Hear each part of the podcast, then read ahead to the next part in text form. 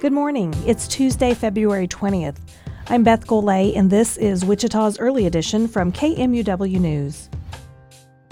Would you be able to recognize burnout in your life? We know how we behave and what our life looks like when we have an abundance of resources and we have tons of energy and our life isn't that busy.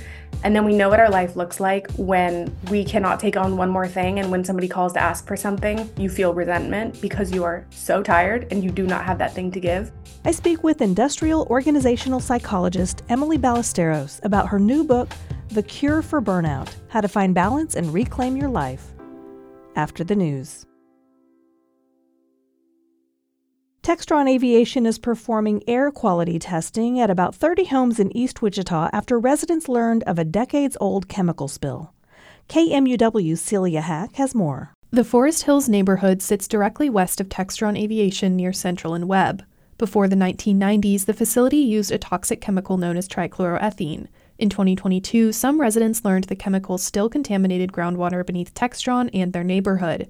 Sarah Selman started alerting neighbors and asking the state for air quality testing in case the chemical evaporated into homes. It's really a very emotional situation because that's most people's largest investment. Your kids live there. The state says indoor air quality testing at 10 homes between 2021 and 2023 did not identify any concerns.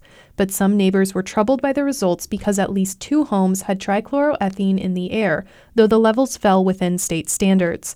For KMUW News, I'm Celia Hack. If you're a voter in Kansas, today is the last day to register to vote or change your voter registration ahead of the presidential primary. Beck Shackelford Wanganga for the Kansas News Service has more.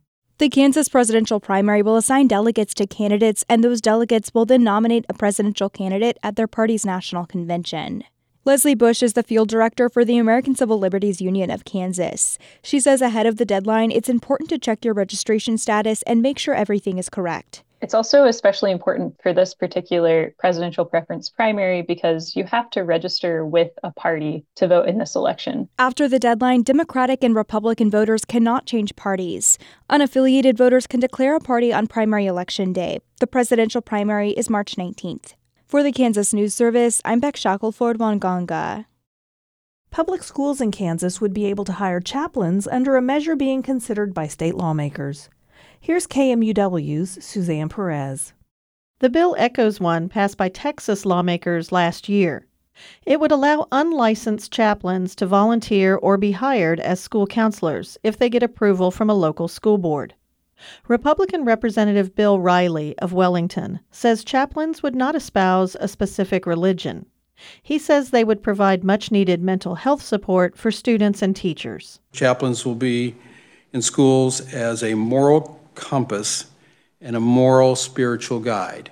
Opponents say the bill does not require any training or oversight for chaplains working in schools. They say chaplains should not take the place of school counselors and social workers. For KMUW News, I'm Suzanne Perez. Kansas lawmakers are considering a new grant program aimed at increasing the amount of home based daycares in the state. Daniel Caudill of the Kansas News Service reports. The program would provide grants to agencies that help train and assist home based childcare providers starting as soon as this summer. Kansas has a significant shortage of childcare, and options that are available can cost parents as much as a mortgage payment every month. The proposed grant program has support from both Republican and Democratic lawmakers. They say it would help recruit new providers and retain existing ones. If lawmakers approve the grant program, it would receive about $10 million in annual funding. For the Kansas News Service, I'm Daniel Caudill at the State House.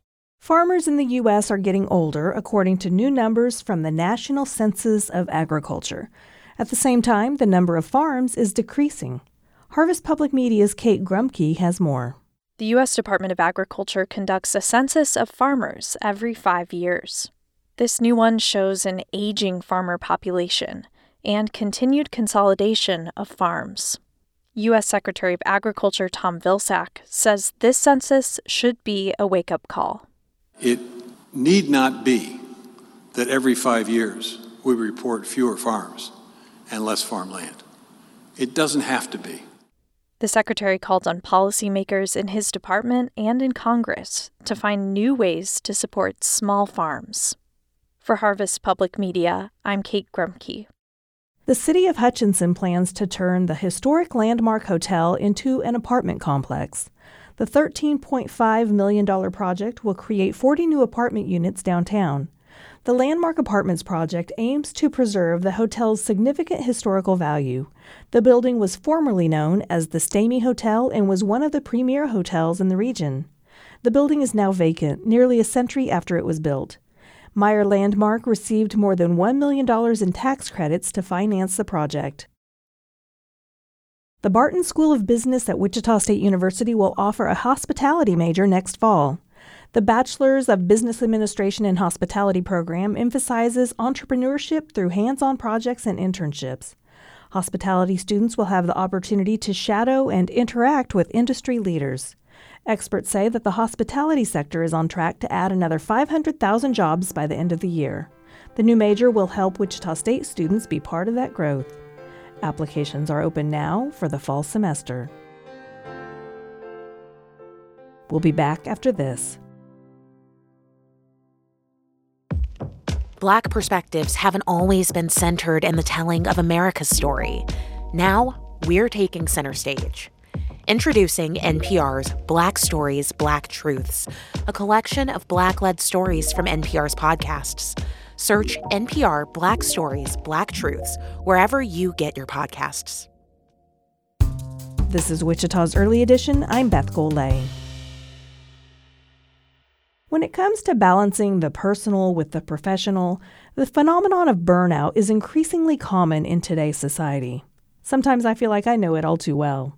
That's why Emily Ballesteros' new book, The Cure for Burnout How to Find Balance and Reclaim Your Life, captured my attention. During a recent conversation, she told me about the origins of the book and of her own burnout experience. This book was born from one on one coaching and then group coaching and then training corporations. So a lot of the language used is just what the average person is feeling. It's not what I thought people were feeling. It's, I wake up from nightmares about work. I have to go cry in conference rooms. It's things that people tell me that they have also experienced. So, how do you tackle burnout? And I'm not talking about the reader who is burned out here. I'm talking about you. How do you begin to write a book about this? I mean, it feels like it would be like eating a bran muffin, and the more you chew, the bigger it gets. Oh, absolutely. I mean, a lot of it was born from initial frustration that there was no simple path forward when you're experiencing burnout. I couldn't find tools that were relevant to the modern kind of workscape. Most people create a solution for a problem they have experienced. And so, at a, a certain point in my career, for about two years at that point, I had been working full time in corporate training and development. I was getting my master's degree in industrial organizational psychology taking full time in person night classes, and then I was commuting for two to three hours a day on public transit. So I was experiencing this burnout by volume, and I could not find a solution anywhere. And then that translated into I'm going to just use my professional experience to put together a methodology of things that people have heard of, but that we're not using a combination just to kind of see where their burnout might be coming from because it is too much to break down if you don't know what you're looking at. And so those five areas that you can look at to consider when you're burned out are mindset, time management, stress management, boundaries, and personal care. And usually if you look at those, people know what areas they might need to strengthen to alleviate their burnout. And just starting with those five makes it a lot easier than knowing there's a hundred different solutions out there. So, when we talk about these five, I mean, how are people able to recognize burnout in themselves from these five pillars? There are some universal experiences when it comes to burnout that mental, emotional, physical exhaustion. It's just kind of prolonged exhaustion over time. And so you can recognize that in yourself. Um, but for these five areas specifically, most people, because a lot of times people who burn themselves out are high achievers or people pleasers, those are like two of the major groups of people who burn themselves out. They hear those five things and they'll know okay it's it's boundaries for me. I've actually been told my entire life that i struggle with boundaries and i know that that is the weak link that ends up letting in too much work or ends up letting in too many people who end up burning me out. For other people it's personal care. Personal care is the bottom of their priority list. They haven't taken care of themselves if there's another need somewhere else a day in their life.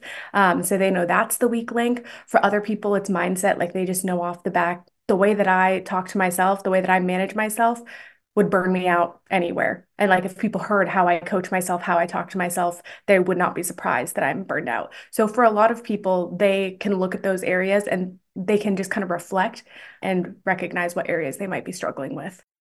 So, what are some of the lies we tell ourselves when it comes to burnout? That it's worth it, that it's means to an end. Sometimes it's a busy season and there's a prize at the end of it and it's worth it. And for some people, they love working hard and they take a lot of pride in it and they love their work. And so it's worth it to them. But for the average person, especially the average high achiever, they find themselves in repeated cycles of burnout throughout their life. It's just a matter of the next time an opportunity comes around, they'll put it right back on their plate and burn themselves out again. It's really this pattern that you recognize once you see it. And that is the trouble with burnout is it's not one and done you have to change the way that you are so that you don't keep ending up in this pattern. What if you recognize burnout but do not do anything to alleviate it? What are the risk factors? Yeah. I mean, you're putting your body under stress for an extended period of time, and that is just going to release additional cortisol, adrenaline, sugars, your body is kind of always in fight or flight. And over time, that just causes our system to crash. A lot of times, your immune system is compromised, you're not sleeping as well, you uh, exhibit changes, and just your overall demeanor. Maybe you're really extroverted usually, and you start to socially isolate. You can't get back to texts and calls and FaceTimes and DMs anymore because you're just overwhelmed. Your baseline is pretty overwhelmed and you can't take on little things that you might have been able to previously. Some people start online shopping more often because they're looking for dopamine. They start ordering food more often because it's easier and they're tired. Um, they let things pile up around the house that they're usually able to be on top of. We know how we behave and what our life looks like when we have an abundance of resources and we have tons of energy and our life isn't that busy. And then we know what our life looks like when we cannot take on one more thing. And when somebody calls to ask for something, you feel resentment because you are so tired and you do not have that thing to give. And if you're really aware of what those two things look like, then it gets easier to notice I'm doing the things that I do when I'm burned out. For me, it's like I'm on my third day of eating top ramen. So something's probably not right. So you know what those things are that tell you you're starting to slip into burnout. I hesitate to mention strategies because I'm not sure if they should be looked at individually without the context of the entire book. But are there any easy, no brainer steps you would like to recommend? There's a kind of roadmap section of the book where you go step by step and just make sure you're implementing different things from each section. But the first step in that, if you're just starting from ground zero without having looked at the material in the book, the recommendation to just increase awareness of what your actual situation is is to track how you're spending the hours of your day for at least two days, if not three days, just to kind of get your data down. And this can be done very uh, elementary. You can just keep like do this on with a pen on a piece of paper or you can do it in your phone or you can look at your existing calendar. But this is the best way to get an accurate picture of how you are currently spending your time where you're losing time what's causing you the most stress. After those two three days look at what you've tracked and notice any patterns. Notice any lies you might be telling yourself. If you tell yourself i work from 9 to 5 but you actually start closer to 8.26 and you finish closer to 5.30 um, that's something to be aware of. If you tell yourself you're getting seven hours of sleep but when you track it you're actually getting closer to six find spots where you could make small improvements and get some of your time or energy back. Um, and that's kind of a, a starting point if you're not sure where to start and you're not sure what your life really looks like uh, when you're looking at the data and when you're observing your own patterns. The Cure for Burnout How to Find Balance and Reclaim Your Life is available today. You can hear my entire conversation with Emily Ballesteros in the Marginalia podcast at kmuw.org. Thanks for joining us for Wichita's Early Edition. We'll be back again tomorrow. For KMUW News, I'm Beth Golay.